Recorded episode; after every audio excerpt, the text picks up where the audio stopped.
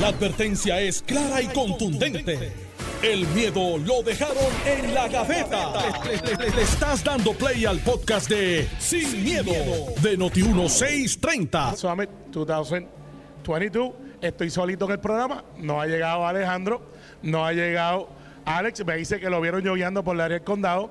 Y el caso Alejandro está buscando el Estado Libre Asociado. Así que no esperamos que lleguemos en ningún momento temprano.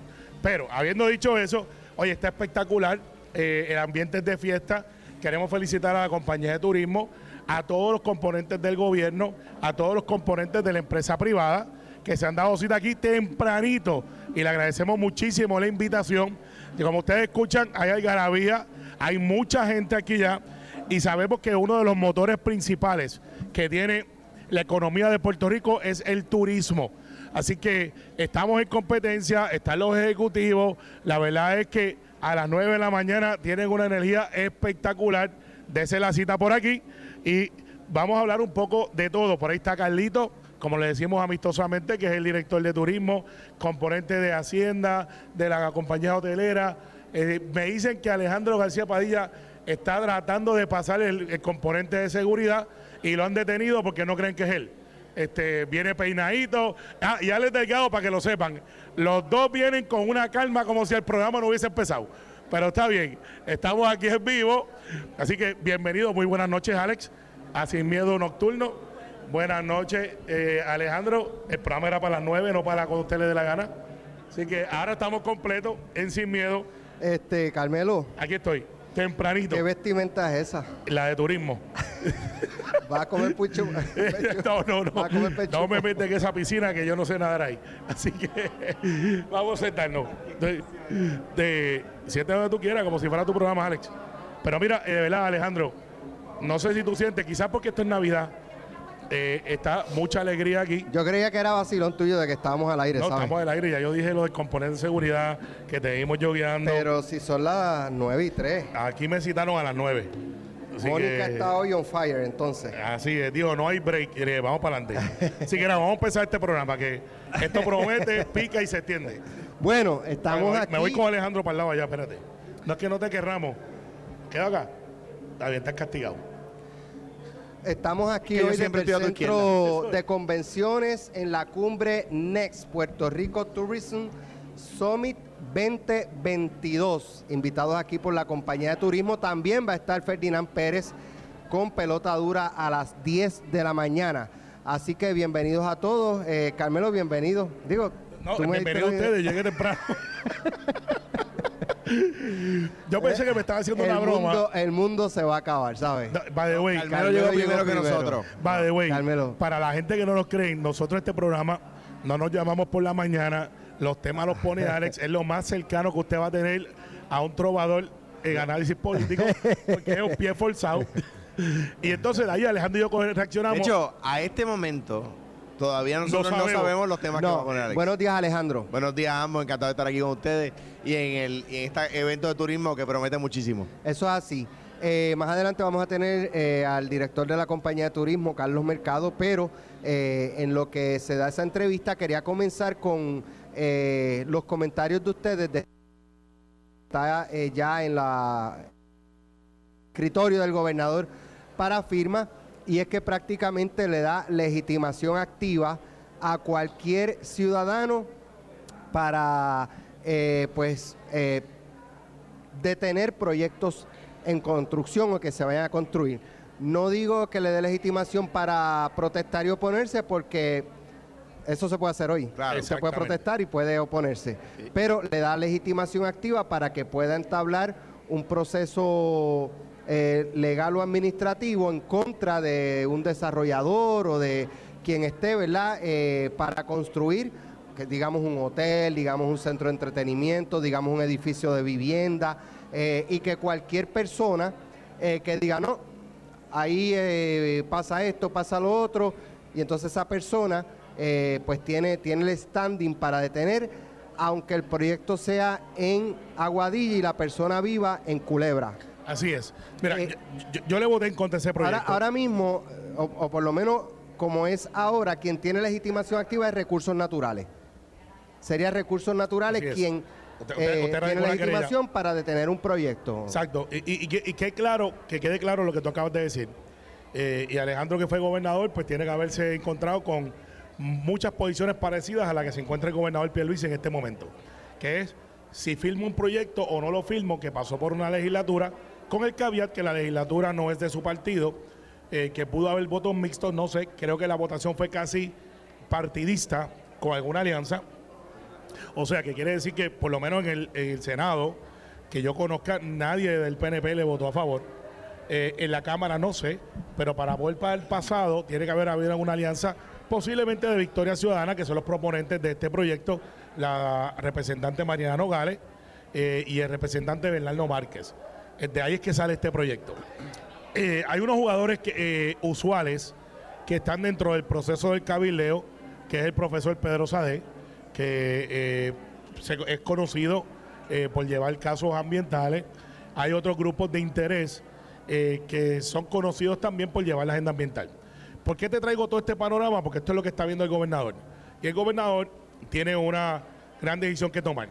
Si él apuesta al desarrollo de Puerto Rico con los fondos federales que hay, con el desarrollo económico, o si por lo contrario se va a un lado conservador, donde eh, sería, en mi opinión, un error Liberal sería. liberal A un lado liberal. a un lado liberal, eh, donde pudiera darle paso a un proyecto como este, que por ejemplo Alejandro eh, en el día de mañana decide en su finca en Coamo hacer un desarrollo ecoturístico y que la gente vaya a ver lo que él hace allí y el vecino del lado, que o de una finca bien lejos, que no tiene que ningún impacto sobre Alejandro o la finca de Alejandro, diga, yo no quiero que García Padilla haga un, un proyecto ecoturístico Vive en Vieques. vive en Vieques. Y se me enteré que Alejandro está haciendo un plátano diferente y quiere que la gente lo vea. Y vaya y dice, yo voy a hacerle una querella y voy a llevarla al tribunal y voy a demandar a Alejandro para que no pueda hacer el proyecto. Entonces eso eh, no va a, a tono con lo que quisiéramos nosotros tener como desarrollo. Me explico. Por lo general en el derecho en Puerto Rico, tú tienes que tener algún daño, tiene que afectarte algo. O sea, eso que está haciendo Alejandro me afecta a mí porque yo soy la finca que está al lado. Y la finca mía yo tengo una Pero, pero eso está bien. e- Ese, eso está ese- bien. eh, ahí tiene la persona. Esa es la norma. Correcto. Pero el que vive en Vieques, Esto se presta, Alejandro, para ir, Alejandro y Alex, para ir a cazar proyectos para detener. Esto se presta para que gente con intereses consiga a otras personas y lo que él no quiere hacer o ella no lo quiere hacer, lo hagan otras personas por él. por, e- bueno, por ejemplo, O- Un mall, como pasó aquí. Eso- un eso- mall. eso es lo que te iba a mall. decir. Yo no quiero que pongan un un, mall. centro comercial en, en, en Cabo Rojo, pues Saludos, Marisol. una persona que vive en San Juan, pues puede, eh, Ya pasó una vez. pues, por eso. ya pasó una vez. Sí, pero pasó Puede- una ley con esta, la ley como es. ¿Cómo? Exacto, sí, pasó, con la ley como es. Imagínate, imagínate. Sí, eh, pero, pero ahí eh, eh, la, la distancia entre un centro comercial y el otro es, es nada. Bueno, sí. Es prácticamente No, lo digo por nada. el ejemplo, yo no traigo el Claro. ejemplo. Pues Yo Este, no, no voy a decir el nombre. Pero por eso yo puse que si tú vas a hacer un centro comercial en Cabo Rojo y hay otro que tenía interés de desarrollar uno en, en Lajas, Vete para el allá. de, el de Lajas que vive en San Juan manda a alguien a que se oponga Ay, al de Cabo Rojo. Exactamente. Ok, en, en primer lugar, para, para limpiar un poco el, el- aire en cuanto a eso, y, y yo sé que no es contrario a lo que de ninguna manera dijo Carmelo, lo que voy a decir ahora. Proyecto que tiene el endoso de Pedro Sade es, a mi juicio, un proyecto que yo de entrada veo con buenos ojos. O sea, cuando viene referido por Pedro Sade, para mí es una persona tan seria eh, y, y tan decente en lo que yo conozco de él, ¿verdad? Que, que es poco en lo personal, mucho en el ambiente del, del tema del derecho. Eh, para mí es una persona muy seria. Ahora bien, vamos a los pros y los contras.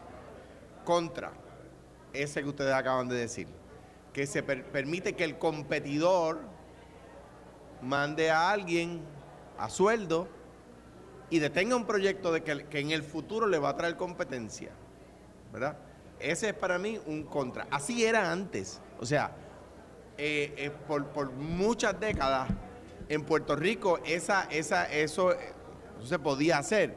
Claro, y la- los tribunales sobre todo eran bastante rigurosos para evitar, para evitar que una persona litigara eh, de manera viciosa, eh, ¿verdad? Y, le- y le ponían Frívola. frívola, exactamente. Eh, viendo gente que quiero mucho. Ese es el, el lado negativo. El lado positivo. Sí hay ocasiones, y voy a. Voy a. a- en, en mi finca en Cuamo no puede ser, porque mi finca en Cuamo está zonificada agrícola. ¿Sabes? Pero ponle que tú quieras hacer un, Pe- de esos turismo agrícola. Pero ahí vamos. que eso queda bello, ¿vale? vamos. Vamos a suponer que, el- que la, vamos a suponer que mi finca ahora mismo fuera una super, ojalá, ojalá y fuera una superproductora de algún producto agrícola, ¿verdad? Bueno, tú siembras cizaña aquí todos los días. Y mañana, aquí, pero aquí contigo. Eh, aquí, no allá en la finca acá. Eh, mañana, eh, yo propongo hacer allí un proyecto residencial. Pues mira, aunque un- convertir una finca que produce alimentos en Puerto Rico en una, en una urbanización, yo pienso que puede tener el apoyo, de- el, perdón, el apoyo y la oposición de cualquier persona porque se está resonificando algo que es fundamental para todo el país. Pero ese proceso se da a través de una agencia. Sí, pero déjame... Se- se- la- ok, la Sí, pero Alejandro, yo entiendo tu punto Sí, y, sí. y puedo estar de acuerdo contigo, pero Alex Delgado vive en Vieques o vive en Culebra. Alejandro quiere construir un- una, un- una égida allí para personas, ¿verdad? Y entonces Alex Delgado dice, es que eso me afecta a mí. ¿Cómo? Ah, porque la finca, Alejandro puede sembrar plátano y va a sembrar este cemento y eso me puede afectar a mí, pues yo me puedo quedar sin alimento. Y bajo el proyecto, si se convirtiese en ley, tú tienes la legitimación activa, que es que yo puedo tener, aunque a- no tenga interés, no, no, puedo ir a- al tribunal. Y Alejandro puede decir, pero es que yo no quiero sembrar plátano, yo, yo quiero hacer una ejida para que cuide. No me importa, no puedes. Pero es que si tú vas a hacer algo, si tú vas a hacer algo, tiene que ser sembrar plátano, Es que la- Alex, yautía, y pa' poner- sembrar ñame, pero pa' meterle- yuca, pa' meterle- batata. Para meterle cizaña. Alex, es que la propiedad es mía. Y yo hago con mi propiedad lo que Pues, yo quiera. pues no, pues no, no es así. Yo vivo en Culebra y tú no puedes hacer lo que a ti te dé la gana con tu finca. No, con, con tu finca. no, la verdad es que la verdad es que no. La verdad es que nadie puede hacer en Puerto Rico ni en los Estados Unidos lo que le dé la gana con su finca. Hay zonificaciones. De hecho, déjenme darte un ejemplo. Está bien, pero Está bien, estamos... pero dentro de la zonificación. terminar. Estamos Yo ustedes- no estoy diciendo que Dale, dale, dale. Déjenme darle un ejemplo. Estados Unidos, en Estados Unidos hay estados como el estado de Montana, estado de Utah, estado de Wyoming, que son, tienen grandes latifundios, que el estado le paga a agricultores, escuchen bien lo que voy a decir, para no sembrar, Sí, eso es verdad. Para que no dañen el precio del mercado. para que no afecten el precio del mercado. O sea que eh, hay, hay, Por ahí va el hay director de turismo, por ahí circunstancias va- por ahí va el jefe. donde, donde el Estado decide que le va a pagar, no solamente que le va a prohibir, es que le va a decir, no hay problema, y te voy a compensar incluso como si estuvieras produciendo. Y eso tiene, el problema de eso es mayor. ¿Por qué? Porque eso le baja el precio a las fincas vecinas y reduce los recaudos de crimen, del equivalente al crimen, de ese estado. Sea, ahí tú tienes- bajando el crimen que recoge el estado de Utah o el estado de Montana o el estado de Wyoming para evitar crearle competencia no a una persona en una finca que queda lejos dentro del mismo estado, para evitar crearle competencia a una persona que queda tiene una finca en otro estado. Entonces, quiero decir, es, el tema es bien complejo. Ahora bien, yo lo que, ah, para, para, para decir mi, mi, ¿verdad? mi opinión sobre el proyecto, ni tanto ni tampoco. O sea, yo creo que no está bien que solo el Departamento de Recursos Naturales tenga la capacidad de impugnar un proyecto para detenerlo porque no se siguió el proceso. Bien, o sea, yo, yo creo que ni tanto ni tan... Pero tampoco puede ser que cualquiera Exacto. venga a hacerlo porque cualquiera se presta a que venga alguien a sueldo y detenga un proyecto que podría ser bueno para la comunidad. ¿Tú te imaginas que Eliezer Molina por primera vez tuviese un trabajo? Que es buscarlo, ponerse a todo y que le paguen.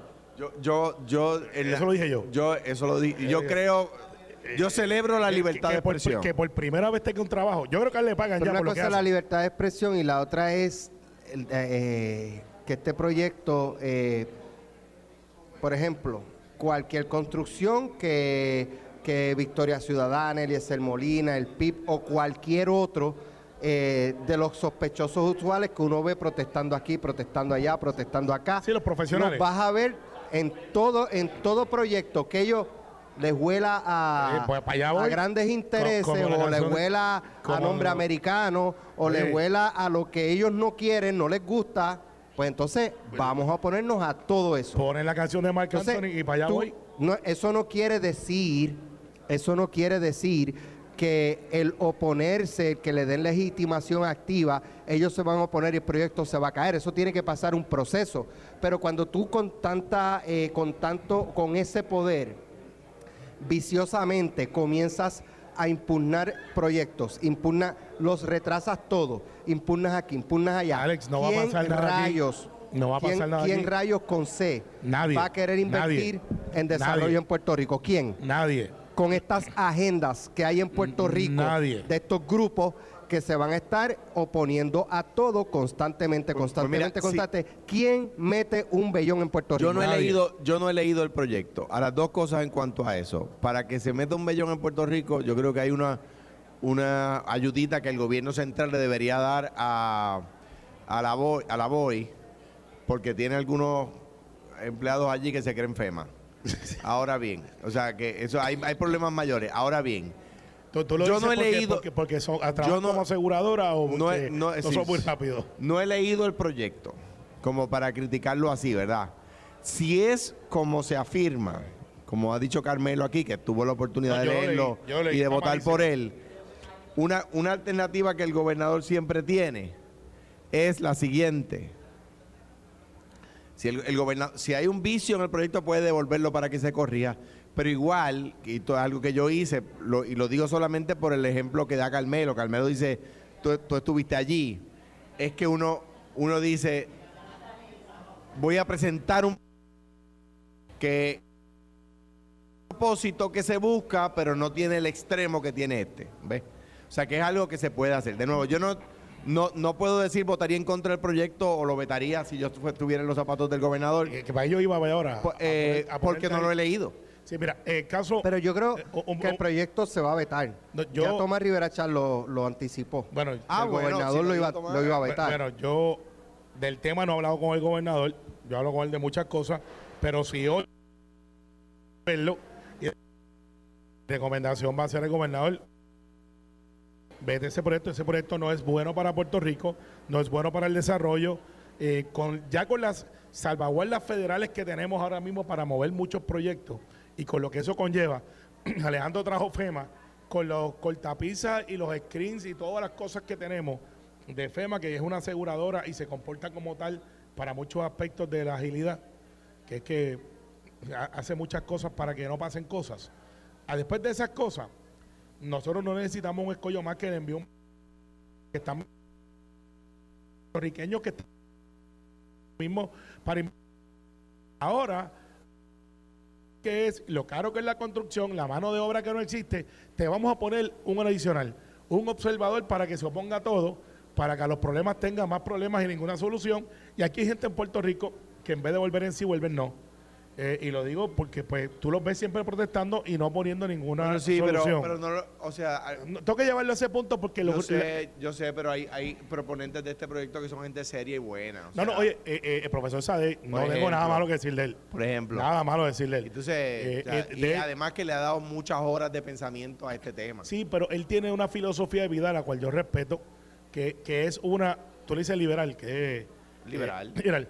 Eh, ha tenido casos, eh, los muchachos hablaban como el caso de Tito Trinidad, del cual yo creo que todos somos aquí fanáticos, eh, que en una finca de él se alega que desvió una quebrada y, y el profesor Sade defendió a Tito en contra de lo que ha sido su postura en muchos de los casos que él lleva. pero, pero, no conozco los hechos del caso, ¿verdad? yo tampoco en, en su detalle. y, yo, y, yo, y yo he llevado casos y he ganado y he llevado casos y he perdido. O sea, Claro, pero, pero mira, Leandro, tú fuiste gobernador y, y una de las cosas que me recuerdan unos oyentes, eh, saludos a Joe, eh, que siempre está en la memoria.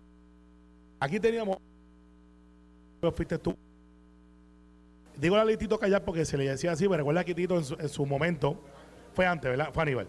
Fue Aníbal, después la derogó Fortuño y después yo la volví a, o sea, Edu- creo que Eduardo la volvió a firmar, Sí, y, y y- después... pero y de- no era igual a la original. Claro, no era igual. ¿Y, y qué era lo que en aquel momento y por qué decíamos la ley Tito Kayak?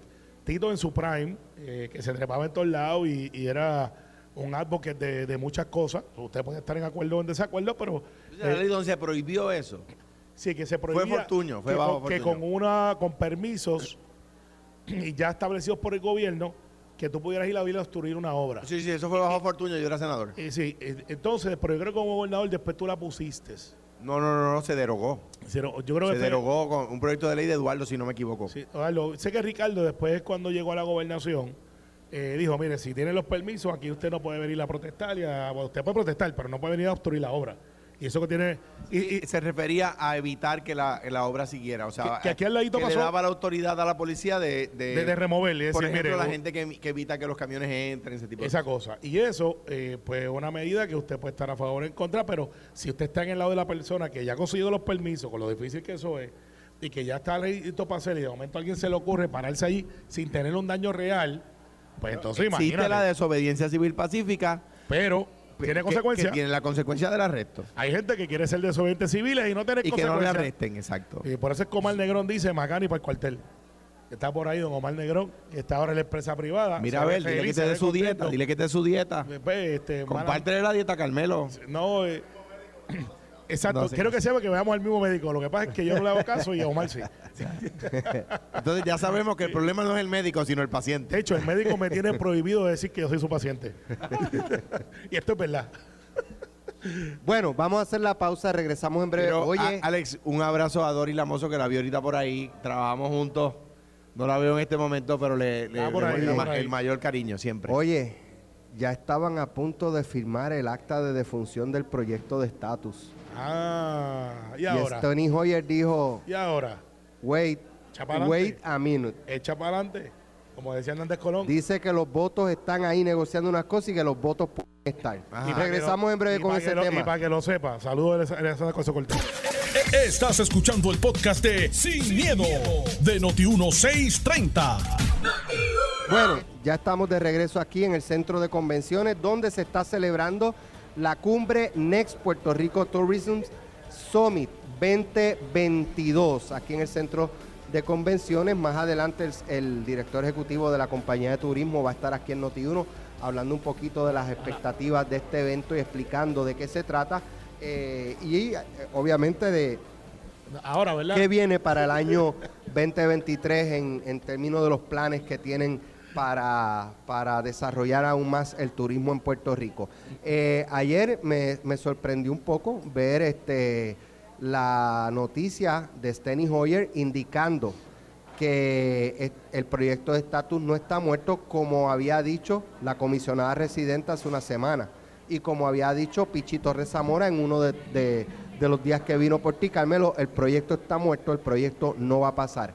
Ayer Stony, Steny Hoyer eh, indicó que están eh, negociando eh, algunas enmiendas para co- conseguir los votos en o antes del día de Navidad, Sí, que es como dentro de dos semanas. así es. Eh, pero que está también la discusión del estatus y habrá que ver cómo eso impacta de una manera u otra. Pero ya en breve vamos a continuar con este tema porque ya llegó aquí a, El que nos a invitó. la transmisión el que nos invitó. El que nos Le invitó. dijeron, le dijeron, "Man, ve- director, por favor, pase por allí antes de que Carmelo empiece a hablar del proyecto de estatus. Sí, porque esto se va a poner Este, caliente y vamos a tener, y vamos a tener Antes, turismo vaya para allá, político. vaya para allá y por favor no termine antes de las 10. No, no, no, este, Carlos Mercado, Carlos director Mercado. ejecutivo de la Saludos, compañía de turismo. saludos, Buenos días y gracias por la Carmelo. invitación, director. No, gracias, gracias por, por estar acá con nosotros. Obviamente muy entusiasmado en este evento, el primer summit sobre turismo en Puerto Rico. Y nada, ya estamos viendo cómo está llegando la gente, ya empezaron los ¿Qué- talleres, las conferencias. ¿Qué es lo que se va a estar celebrando? ¿Qué tipo Mira, de eh, actividad eh, es? prácticamente este evento, lo que es la culminación de un año de mucho trabajo, muchos retos y muchos logros. Eh, es una plataforma de convergencia de todos los sectores del turismo que obviamente están representados aquí y más allá de eso es el apoyo directo que le estamos dando a las pymes que representan el 95% de las empresas que se dedican al turismo en Puerto Rico. Muchas veces cuando hablamos de turismo pensamos en las cadenas grandes, Hilton, American Airlines, eh, Carnival, pero la realidad es que no, en Puerto Rico son eh, pequeños negocios, muchos de ellos familiares, eh, y que están esparcidos por toda la isla, que gozamos de una descentralización positiva a esos efectos y esta, este evento es la plataforma en la que los reunimos a todos, le damos capacitación empresarial, traemos expertos en todas las materias y obviamente tenemos una comunicación de ya, ya pasado este año y todo lo que hemos podido lograr y todos los retos que hemos tenido, ¿qué, nos depara el 2023? ¿Qué metas queremos cumplir? ¿A dónde queremos llevar nuestro destino? Y esta es la plataforma perfecta para entre todos, como industria, decidir cuál va a ser nuestro norte. Estando ya en el último mes del año, cuando sumamos, restamos, dividimos y multiplicamos, ¿cuál fue el resultado del turismo en Puerto Rico en este año 2022? Mira, la- las métricas estándar, eh, obviamente en Puerto Rico son eh, recaudos de Runtax, ocupación hotelera y tránsito de pasajeros a través de los aeropuertos. En, en las tres renglones estamos muy por encima del año pasado. El año pasado fue nuestro año récord. Eh, por encima del 2019, que había sido anteriormente, antes de la pandemia, el, el año más exitoso, pero este año obviamente eh, resultado de un esfuerzo y un trabajo colectivo de toda la industria, logramos eh, tener mejores números que el año pasado. Para darte un ejemplo, el, el room tax el año pasado se recolectó 99 millones. Este año subimos a 116, que prácticamente un 15% por encima del año, de nuestro mejor año de la historia. Lo logramos, lo pudimos repetir este año. En términos de pasajeros, el aeropuerto Luis Muñoz Marín, por ejemplo, eh, va, va a estar reportando sobre 10.2 millones de pasajeros in and out. Eh, esos números no se veían hace más de 15 años. Tenemos números récord en los, en los aeropuertos regionales que son sumamente importantes. Eh, este mismo año tuvimos el ingreso de nuevas líneas aéreas, tanto como en Ponce y en Aguadilla. Estamos gozando ahora mismo de la mayor conectividad que hemos tenido en la historia. Me- y me- son números que obviamente eh, nos, nos alegran, estamos muy entusiasmados, pero son números que nos dan otras responsabilidades de a dónde queremos entonces llevar el turismo en un futuro cercano y a largo plazo. Finalmente menciona Ponce y leí hace poco de un crucero que, que va, va a atracar en Ponce. Sí, el parte- próximo 17 de enero vamos a tener de la línea Royal Caribbean un crucero. No teníamos crucero en Ponce desde antes de la pandemia. Eh, la realidad es que ya hemos tenido cruceros este año y los vamos a tener el año este año y el año que viene en Vieques, Culebra y Cabo Rojo, pero faltaba Ponce y obviamente estamos de la mano de una línea eh, eh, como Royal Caribbean, que vamos a estar ahí el 17 recibiéndolo a todos los turistas para que puedan disfrutar de, Puerto Caribe. Y es eh, turismo que se baja, está por la ciudad consumiendo, gastando, se monta en el, banco, en Mira, el barco desde, por la desde tarde. y se ya, junto obviamente a- al, al- al municipio, se está trabajando y se está capacitando a todos los empresarios para que, primero, manejen forma eficiente el tiempo, porque es, es un tiempo limitado, y se mantengan disponible una oferta interesante para estos turistas.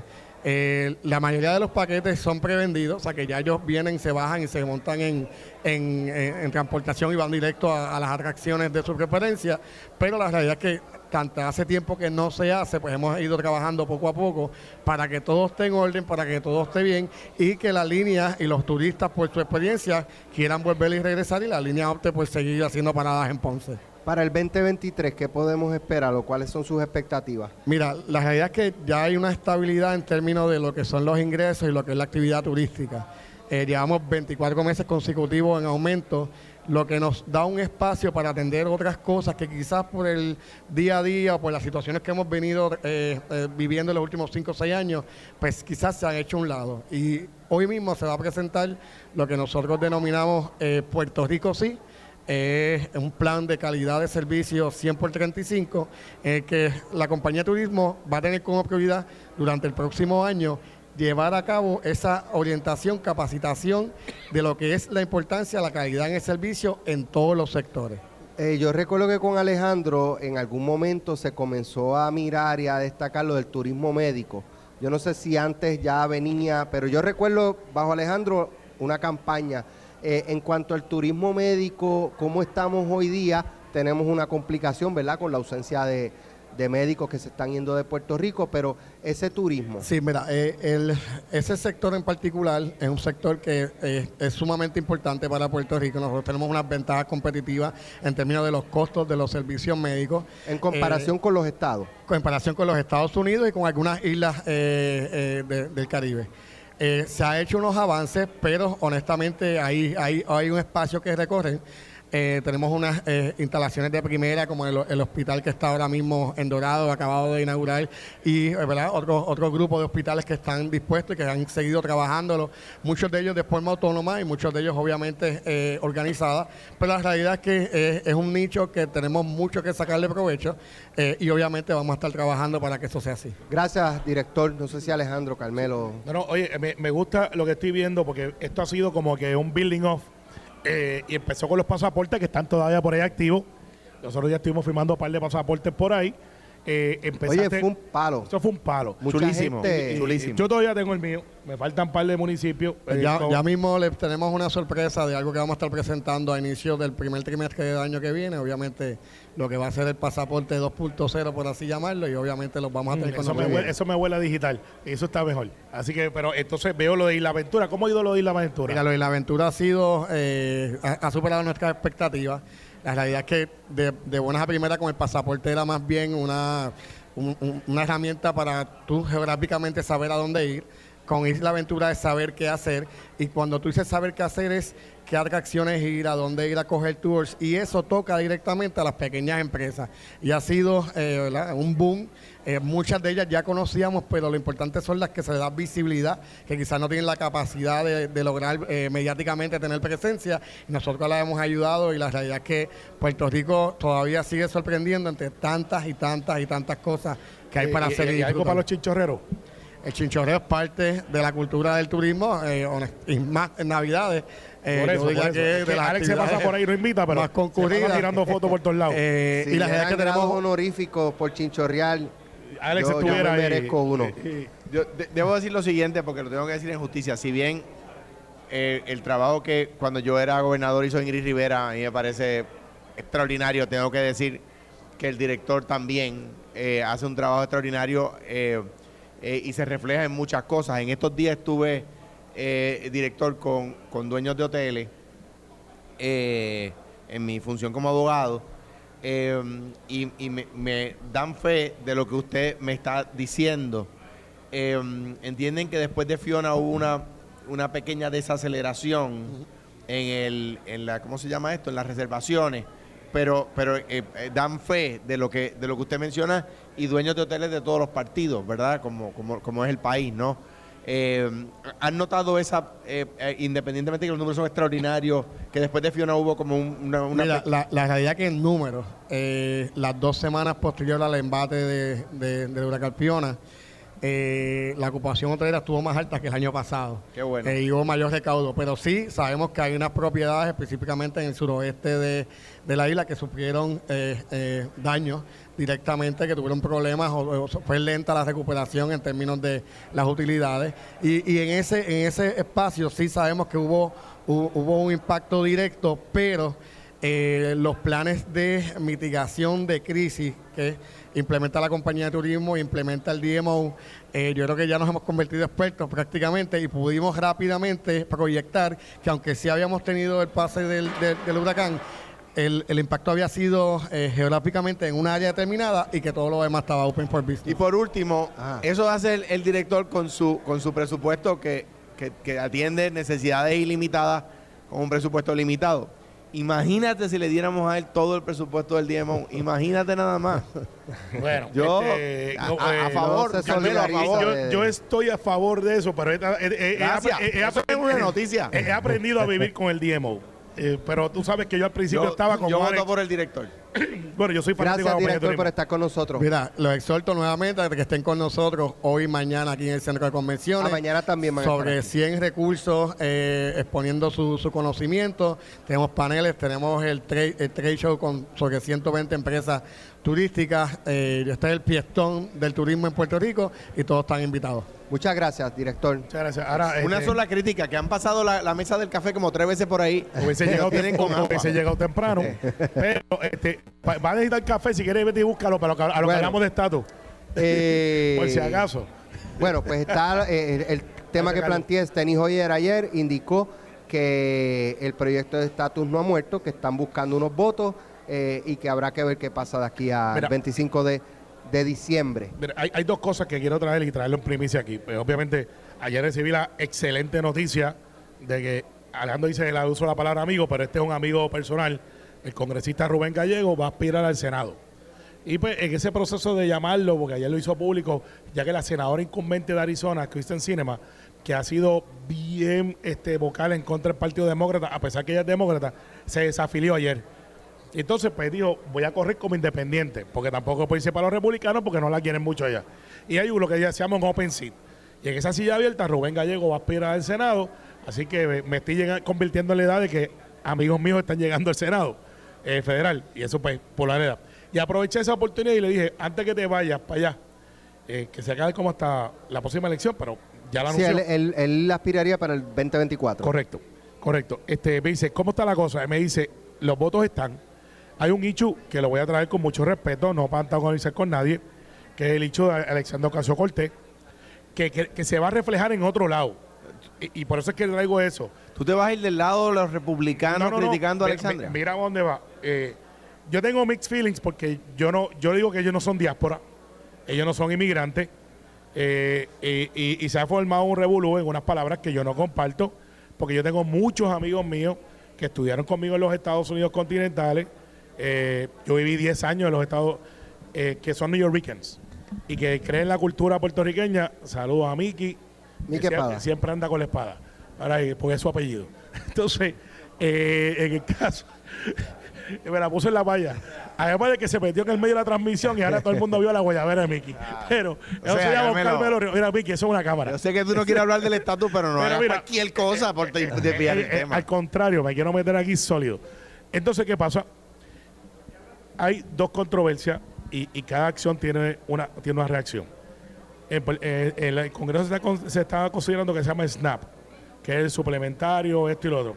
Y aparentemente los comentarios que hizo la comisionada dicen muchos congresistas que están allá que va a afectar el SNAP.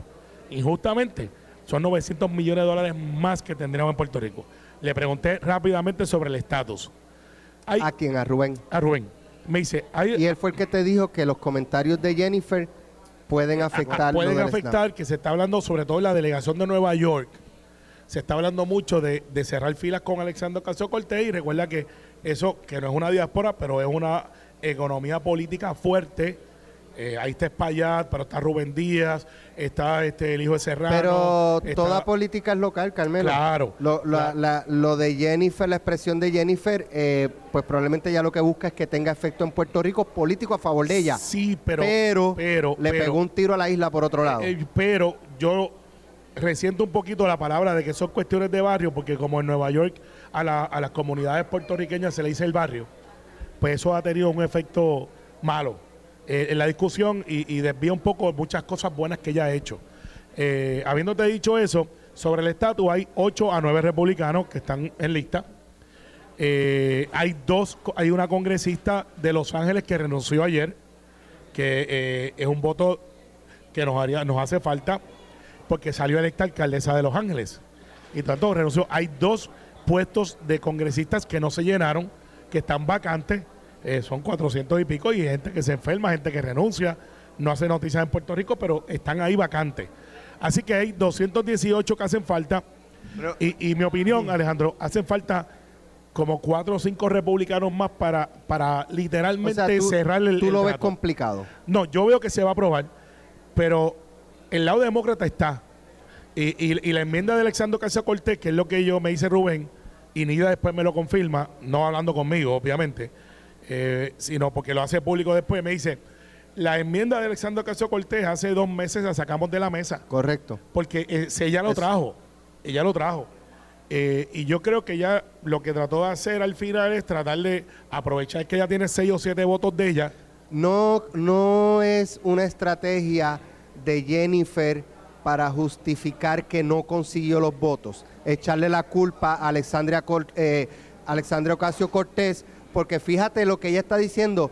Esto se chavó porque Alexandria con esa enmienda y Nidia Velázquez dice es que esa enmienda se sacó hace dos meses. Dos meses Jennifer, ¿de qué tú estás hablando? Bueno, están está usando algo que no es cierto. Vuelvo y repito, se están juntando fuerzas allá eh, los chicos y las chicas de Nueva York, que es un componente bien sólido, eh, de ellos mismos como se estructuran, sobre el lado del lado demócrata.